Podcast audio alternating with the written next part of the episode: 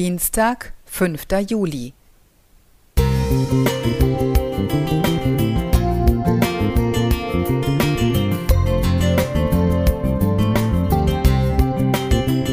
Ein kleiner Lichtblick für den Tag.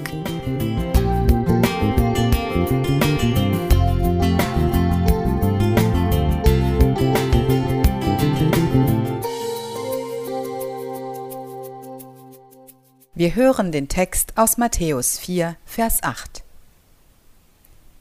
Wiederum führte ihn, Jesus, der Teufel mit sich auf einen sehr hohen Berg und zeigte ihm alle Reiche der Welt und ihre Herrlichkeit. Die Welt ist schön, nicht wahr? Geradezu herrlich. Die Natur lockt uns stets aufs Neue mit ihrem Zauber.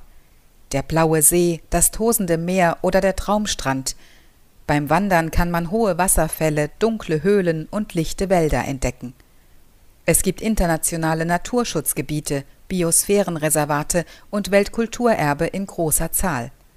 Unzählige Sehenswürdigkeiten lassen uns staunen.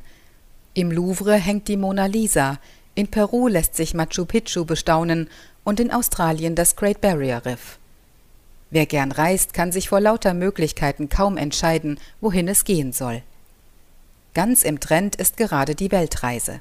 Viele machen sich auf, solange es Terminkalender und Geldbeutel hergeben, und reisen. Gerade junge Leute zieht es vor dem Studium in die weite Welt hinaus.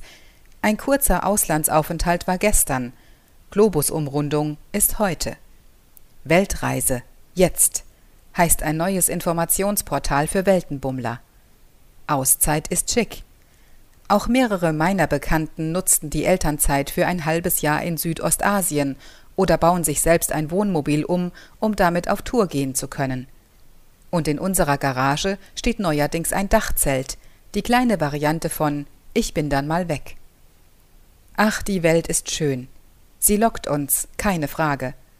Auch der Fürst dieser Welt weiß das, wenn er Jesus in den drei Versuchungen begegnet. Er zeigt ihm die Welt mit all ihren Schönheiten.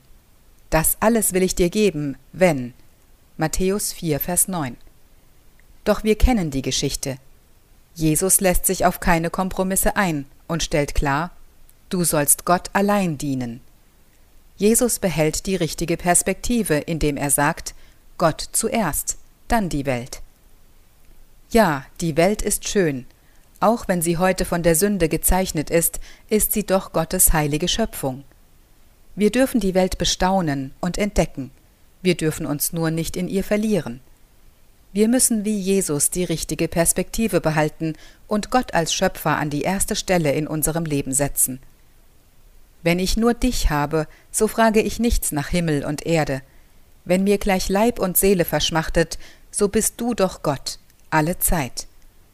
Psalm 73, 25 bis 26. Mit dieser Einstellung dürfen wir in unseren Urlaub starten. Schöne Ferienzeit. Claudia Mohr Musik